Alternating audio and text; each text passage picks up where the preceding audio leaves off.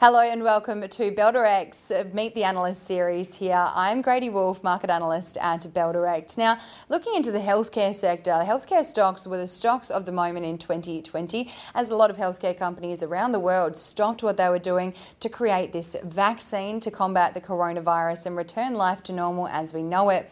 Fast forward to twenty twenty-three, and a lot of companies have had to diversify, change what they were doing to accommodate and focus on what governments around the world are looking to prioritise in healthcare spaces. So cancer, immunotherapy, wound care, the list goes on. Now, joining me today to talk about the changes in the healthcare industry and specific stocks is Doctor Tara Speranza, healthcare analyst at Bell Potter.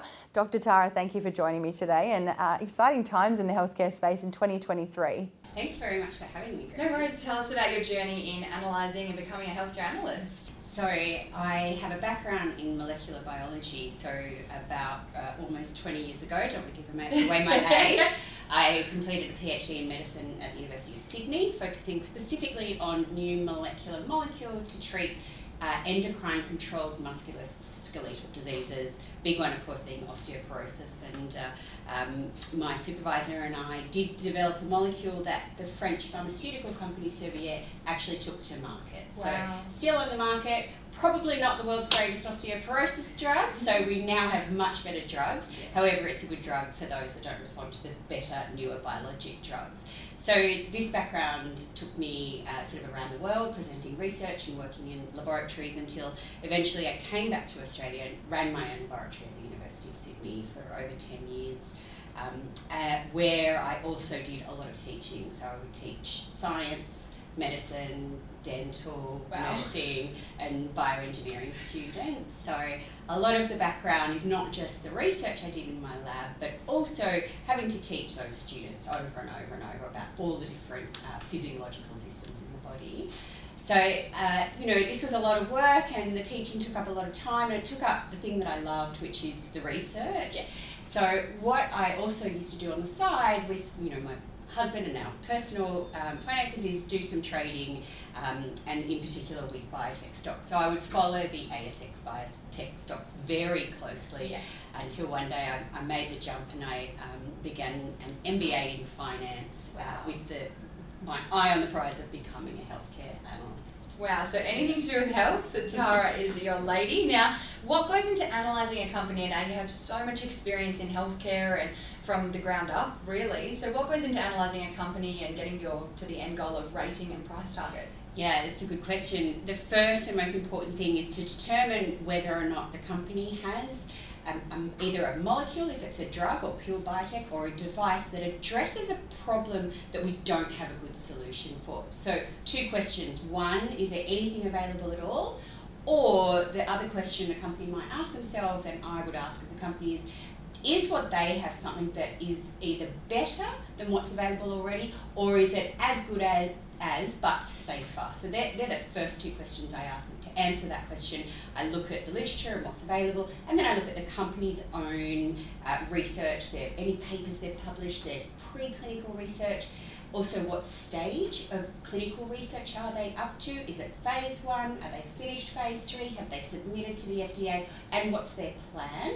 Also, have they had experience in doing that before, or are they partnering with perhaps a tier one pharma who might deploy some of their own expertise for that company? So these are all the sorts of things that go into my risk evaluation of the company. Then, of course, I need to be determining what the total addressable market, or the T A M, is for that disease or that whatever the test is testing for.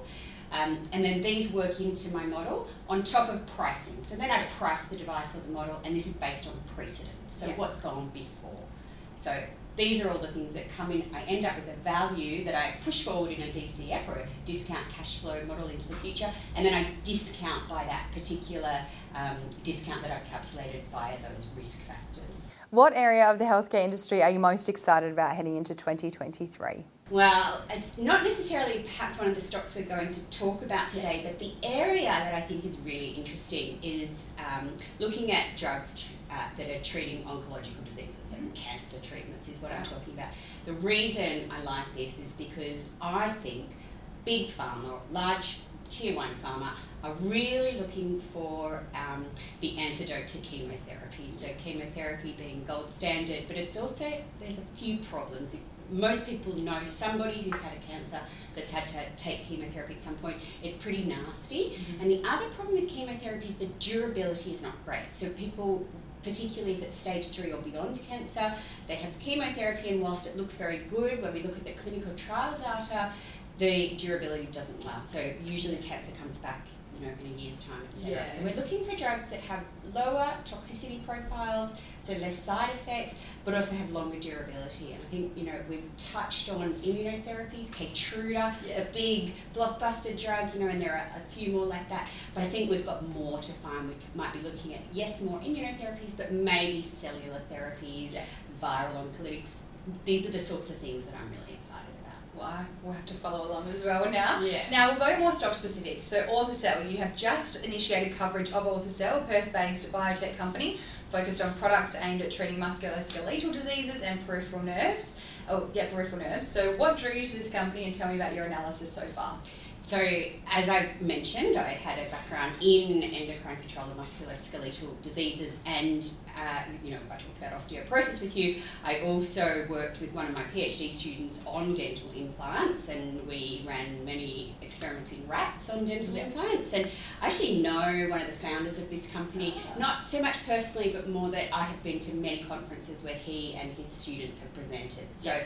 Min Hao Jiang is, prob- I think, is one of the um, Uh, particularly good Australian bone research scientist, yeah. and he has come up with the current C E O of the company. They founded this company originally, uh, and I have sort of followed it from the start. I like the idea of putting resorbable collagen-based membranes into the body as opposed to titanium yeah. uh, blocks and things like this. So I think it's a really good way forward. So this is what drew me to the company. Now, July twenty twenty-two was a huge time for Orthocell, signing a twenty-five year exclusive agreement for its Striate product. How significant was this for the company, and how did this weigh into your analysis of the company? Sure. So there are about five huge what we call implant companies in the world, and BioHorizons happens to be one of them. So when they announced the BioHorizons deal, I knew that their distribution was not going to be a problem. They already have pathways to distribution on one of the big five implant companies. What more could you want for a small Aussie biotech? Absolutely. And F Y twenty-three is looking to be a massive year for Orthocell. They've got T G A approval in twenty twenty-two for their Remplir device, or Remplir device. Yeah. And what impact do you think this is going to have on, on performance in twenty-three? So I think this is a good start, but I want you to remember that the Australian market is never one of the biggest markets. So twenty-five million, twenty-six million people, it's not the huge market, yeah. but it's a really good precedent. So mm. they've also needing to finish a particular clinical trial using the Remplir in the per- peripheral nerves, and they're almost completed it. And the interim data, so the data that we've got sort of dribbling through as the study completes, has shown really good progress. We think it's a very good product. In Australia, there's only one other product in competition on the market, so these guys got a really good chance of moving through. I've got them pushing up to taking thirty percent mm-hmm. penetration, or thirty percent of the market in Australia over the next decade, could be more. So twenty twenty-three is the year to watch at the yes. moment. Um, lastly, you have a spec buy rating on the company and a price target of fifty-five cents. Mm-hmm. How did you come to this conclusion? So this is based on these the company's, um, uh, the particular products that they use that we've talked about, is the, uh, the collagen membrane that they use both for the peripheral nerve and for the dental implants. This is a, an Australian porcine-based collagen product. So a few things here. The U S love Australian-based products for the body yep. because we don't or never have had mad cows disease or any yeah. bad animal disease. Yeah. So it's always a good thing when you say it's an Australian yeah. or New Zealand animal product for human clinical um, implantation, yeah. for example. So that's the first good thing. Um, the profit that the profit margin on this product is around about ninety-five percent. So it's very cheap to make once they start making it. Yeah. And the guys over at Orthocell have just completed a new manufacturing facility in their factory, which increases their units up to one hundred thousand per annum on top of what they've already doing. So I think that, you know, my uh, you've talked about the um, profit margin on the on the product, the, the number that they're making, the BioHorizons deal driving brand new sales for this year, and all of these things, and eventually Remplir as well in the U S with that very small Australian Australian market already starting. Uh, these are all the things that factor in. Um, they're risk factors that I talked about before. When I risk a company's yeah. forward values, it's a very low risk yeah. given that they own, they have approval in Australia and they're almost complete their clinical trial for the Remplir nerve study. Doctor Tara Speranza, thank you so much for your time today. I hope everyone enjoyed this episode as much as I did filming it. Thanks so much, Grady. That was great.